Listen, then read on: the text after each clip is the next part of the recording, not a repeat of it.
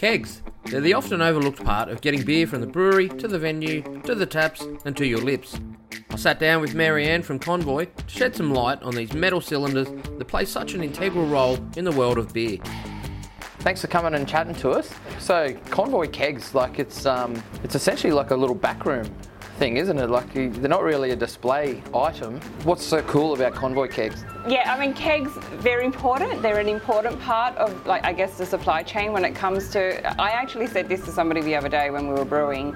Um, we did a Pink uh, Pink Boots brew Day at Four Pines, and they, oh, so your kegs, and I'm like, yeah, you know, so we're not really sort of the important part of someone's mind. And they're like, actually, you're very important because without the kegs, we can't get the beers out, and if we Yeah. don't get the beers out, people aren't drinking, and then, you know, so it, it really is. And I was like, oh that actually makes me feel better. I guess when we go to things, everyone's sort of talking about their beers and what they're doing, and then you know we're just that stainless steel. We've got kegs, guys. Yeah, we have kegs, um, but it turns out you don't know people they really do see that as an important part of their supply chain. Hmm. It's just sometimes they forget about us and it's a last minute order kind of a thing. But that's Yeah, yeah. okay. we always make it happen. I love it. I love the kegs that we have because we're I guess we're changing it up in the industry. We've Yeah. got the tracking happening. We're really sort of investing a lot of money to make this tracking technology really work. We wanted to change things up in the way that um, pooling has been done in the past and really sort of make it just easy. Set and forget. You know, you place your order, we deliver kegs, you don't have to do anything else. Like Yeah. you literally, we deliver them, you clean them, you fill them, you send them, the rest is on us. We wanted to make it as simple and least headache possible for our customers. And, and I think we've really achieved that. Yeah, cool. So the tracking thing, I don't know what they are. They're the big bulky black thing. Yep. Sits on the side that breaks your knuckles when you try and roll them. Yep. Um, through your there, cold room. There is a new version coming Yeah, out. yeah. There is a yeah, version. Because I reckon a heaps of brewers would know, and they would know what I'm talking about. Like when you rolling your keg along and you smack it on the, oh man, it hurts. But what does it actually do? Like, what's it reading? Is it just reading my keg's cold? No, so it does it does a variety of things. There's a lot it can do. Um, Yep. The main ones that I guess the customers want to know, and for us as well, is when it's at warehouse, when it leaves warehouse and goes to a brewery, when it's being cleaned, the temperature of that, where it then moves on to. Uh, so the next level of where it goes, and also the temperature that it's being kept at when it's Yep. moving through the supply chain. Yeah, okay. Queensland tends to be one of the places where we get a lot of people who will say, hey, well, not a lot, but you know, we get a request of, can you check this particular keg for me? Yep. Um, because the venue has said there's something wrong with the beer. Yeah. Uh, and then you kind of go through it and you're like, oh, that's because See they the kept temperature variables. They kept it outside for Yeah. a week and it went from this to this. and then they brought it back into storage and then they tapped it down here. And um, and I think that information is really important, uh, you know, especially if you're paying for cold storage as an Yeah, example. and cold not logistics and stuff. Yep. Um, but you know, what's what's a venue doing to your beer, and um, and I guess if a venue is leaving your beer and it's getting to a particular temperature, and then they're serving that, Yep. customers and then you know maybe judging your beer not at its best, Yep. um, and not through any fault of you, but because of what's happened outside once it's left your um, your brewery. So it's that kind of information. Um, but then it also sort of allows us to go to places and find the kegs. And so you know we might call a venue and they'll be like, oh no, we don't have any, we don't have any of these kegs. And Yep. we're like, yeah, they're pinging there. Yeah. Oh, are you for red ones? Yeah. Oh yeah, yeah, we've got 20 of those. You want them? yeah, yeah, we'd like them back. it, it is cool when you call a venue and they're like, how do you know? Yeah. It has a beacon on them. The best story was in New Zealand. Um, a couple of people had had a big night out, um, and the publican sent us a video of our kegs going walkabouts, and then because you could you could then figure out which kegs were at that venue. Yep. Um, because of the movements, and then you could see them pinging at the person's house Yeah, down right. the road, and it's like. they just got drunk, picked up a couple of kegs, and then took them home. Um, they kept pinging, and I was like, oh, I don't know if we want to go that far of knocking on someone's door, but it was really cool. We could Yeah. still see where it was. I don't know what they ended up doing, but Yep. it was just funny seeing the video and then being able to track it and then tracking it to the exact address that it was sitting Yeah. at. So as long as there's low frequency Wi-Fi, we're good. But we are working on new um, on a new technology. We recently acquired another company, but basically they also were doing um, very similar things. They're now joining sort of part of what we're doing. Yeah, okay. And then that's expanding even th- further. I spoke to one of our guys, and he was showing me something different to what I thought we were moving on to. So Yeah.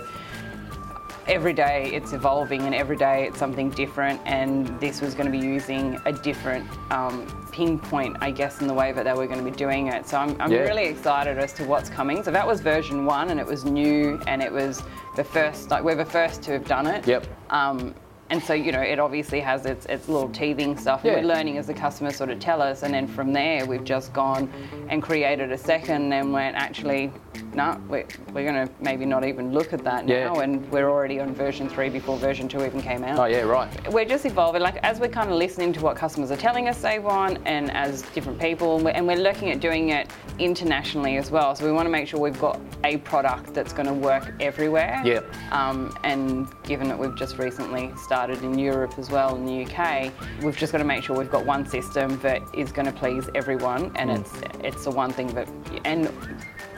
We don't want any more people getting, you know, their Yeah. knuckles wrapped Yeah, into yeah. that big old. So yeah, so this is going to be completely different. It'll sit more inside the chime. It's a little bit thicker than version two, but it's flatter. So Yeah, I okay. guess yeah, it's pretty awesome. This interview break brought to you by our friends at Konvoy. beer comes with hops and when do we use them? So old school brewing uh, well not even really old school it was pretty recently still but um, with the launch of hazies and things like that everyone's using hops a lot differently now but traditionally what they really used was if you use dry hop at all um, it was very very minimal. There wasn't a lot of hop utilized at all. Like if you were doing three grams per liter of hops that was like exciting and a lot um, nowadays some brewers are pushing 15 20 um, all sorts of different higher volume hops into a beer now what does all that mean so when you brew beer, um, you need hops uh, to add bitterness, and to do that, you generally add that um, at different times in the boil. And you add it at different times in the boil because it will extract. So the longer that these things sitting in the hot wort as they're boiling, the more oils and that that you'll extract. But it doesn't necessarily mean that if you throw them all in at the start, you're going to extract more. So they're going to extract out pretty quickly, um, but it just more depends on how much um, volatility of that bitterness you want in your beer. So different beers, think of things like 4X bitter, VB bitter, and things like that. They use what's called ISO hop, and so they are just injected into the beer pretty much after it's fermented, and they get that balance of bitterness using the ISO hop that they add to the beer after it's all fermented and it's going into bright. So they have a machine, obviously they're big ass breweries, they push it in, and that's when it adds the bitterness because that's how they get their product with such a huge brewery consistency of millions and millions of litres every year um, to pump out like that. Us craft brewers, we don't like doing that. We like to be crafty, we like to have that nuance, we like to do it what we want. So we add these hops um, and we generally design a recipe. We add the hops at the start of the boil to get that little bit of bitterness in there that we want. And it's different hops do different things in the boil. You don't always want um, certain hops to be used for bitterness. Some hops just aren't nice bittering, and some hops are great. Wrong one.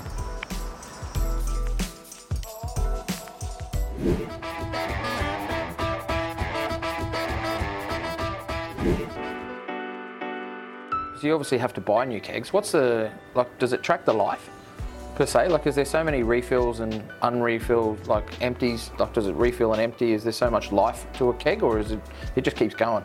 Well, kegs have like a 30 year life Yeah. Okay. cycle to them, so they're, they're pretty sturdy little things. Hmm.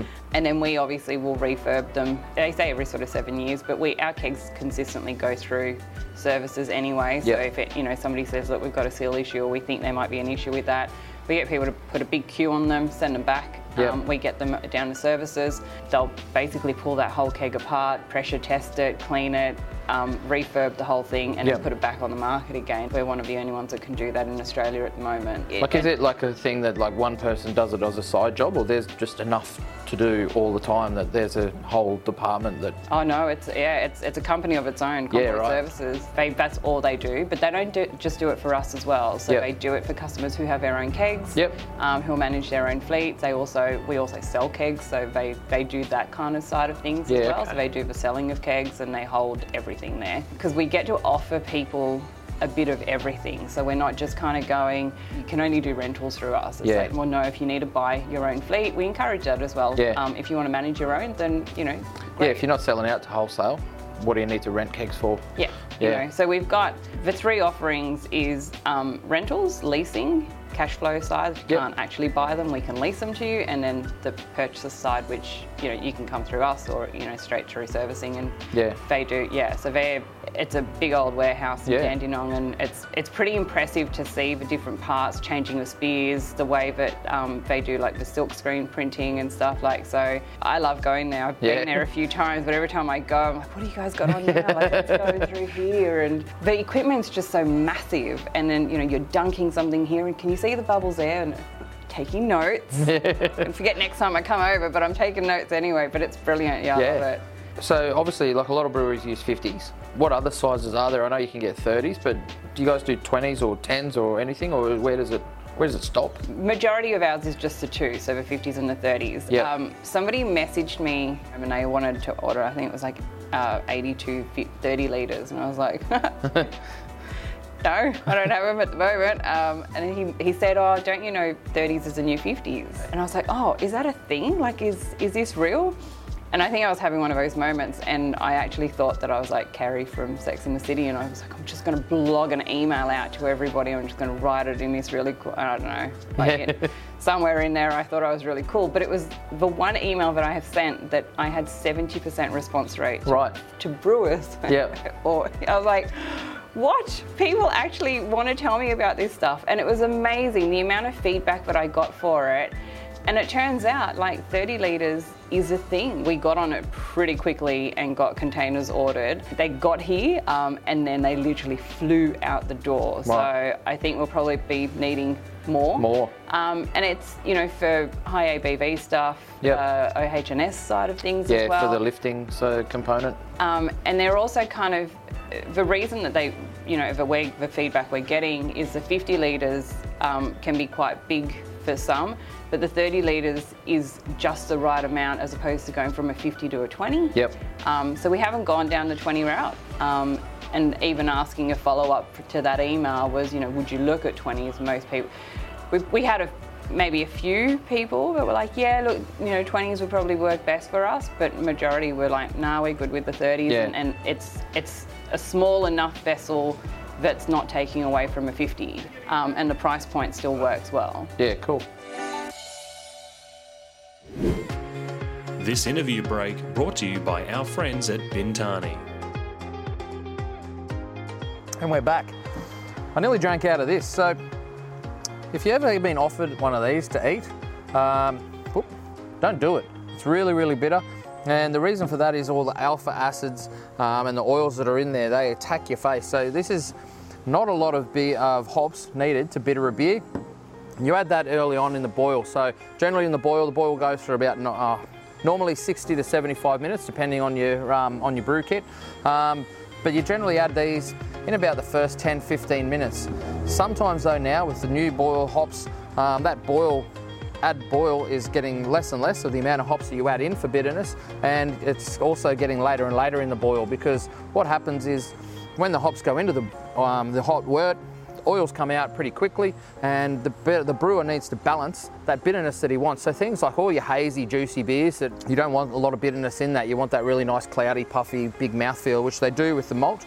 Um, but the bitterness, they don't want a lot of bitterness in there. They just need something to hold up that structure. But then after that, they use the dry hops. So a lot of the hops they take out of the boil, um, and they don't take it out physically, but they take the hops volume out that they usually would add, and they put that into the dry hop with the big juicy hops. So that's where you get the juicy hops that are coming. So sometimes you're going to add hops like two days into ferment, and then again at four days, and that's when you get double dry hop beers or DDH, as a lot of people you know. What is it? It's not that exciting. It's just a marketing term. You would have heard Charlie talk about it in the first episode. So anyway, yeah, that's how you get hop flavour into beer, both bitterness, flavour, and aroma. So yeah, pretty cool.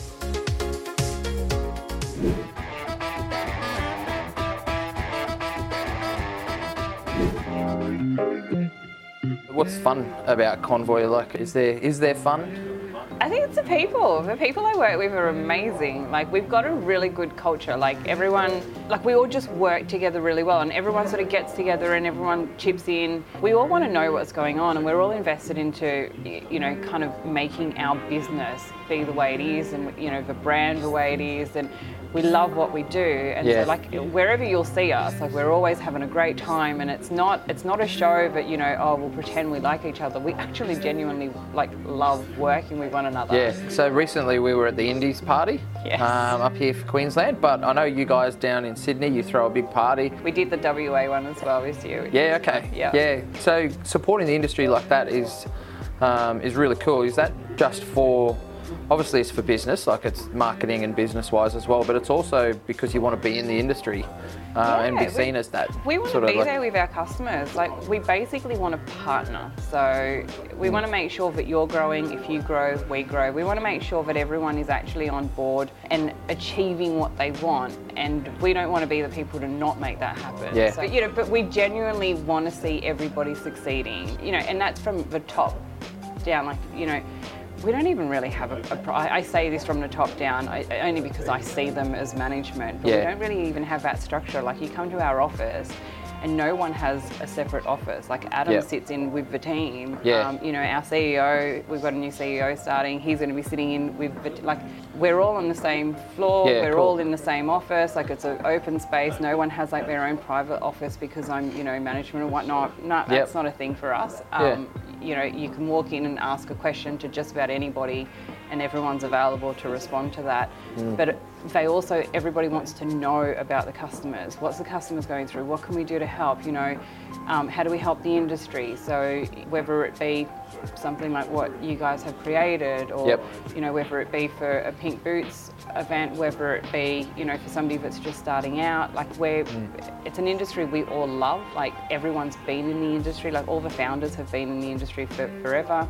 Nick has been. He he's had a brewery. Yep. So he's been through all that. Adam, just you know, same thing. He still does. Yeah. Like the fact that we're already in, or they've already been in the industry, and now to sort of branch out and just be there to support everyone, especially as we come out of COVID. Yep. Um, look, it was good to see that people were still around and still Yeah. sort of surviving um, what happened, and it was a shit time for just about everybody. Yeah. I mean, it was even for us, right? We Yeah, yeah. Kegs out there. No one's and, opening allowed to open their bars or venues. Then Exactly. So um, Kegs aren't really- you know, and we did recently also do a, a thing to get kegs back and empty them. Yep. We do charge an empty fee, but there was so many, so much stock that was being held there um, for customers, and it was going to cost a fortune. Yep. Um, we just like, you know what, just get them back to us. We're doing it over a period of this month. Get your kegs back. We'll empty them. We'll get them back in trade. Yeah. Um, and you don't have to pay for it. And so many customers were like, oh, thanks so much for, for helping us out on that. Yeah. Because the sheer cost of it is. Oh, yeah. Yeah. It's, Um, it's all right, like because you think you don't realise how many kegs a brewery needs until you start putting it into beer. But like a thousand litre um, brew, that's like 20 kegs, Yeah. and that's three pallets. But then having Um, dumped that at like $14 a keg. Yeah.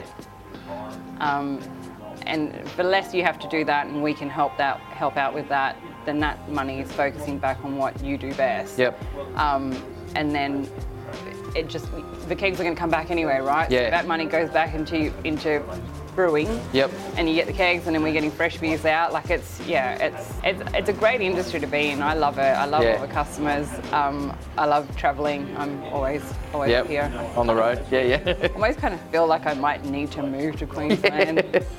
Awesome. Well, thanks heaps for coming and chatting to us. Um, Oh, thanks for having we me. Also, yeah, no, thank you for sponsoring us and helping us out as well. Like it's as you said before, it's that symbiotic relationship. We all help each other and cool. It's, that's what we enjoy about the industry. It's why we started this um, podcast. But yeah, I love it. Yeah, no, that's happy to be on board with you guys. yeah, and thanks to Lee. Lee's not here, but we're at White Lies Yeah. in Sumner Park at the moment. But um, yeah, thanks to Lee here at White Lies for us enjoying his hazy craze beer. And all right, Cheers. cheers. Thanks for coming. Thanks for having me.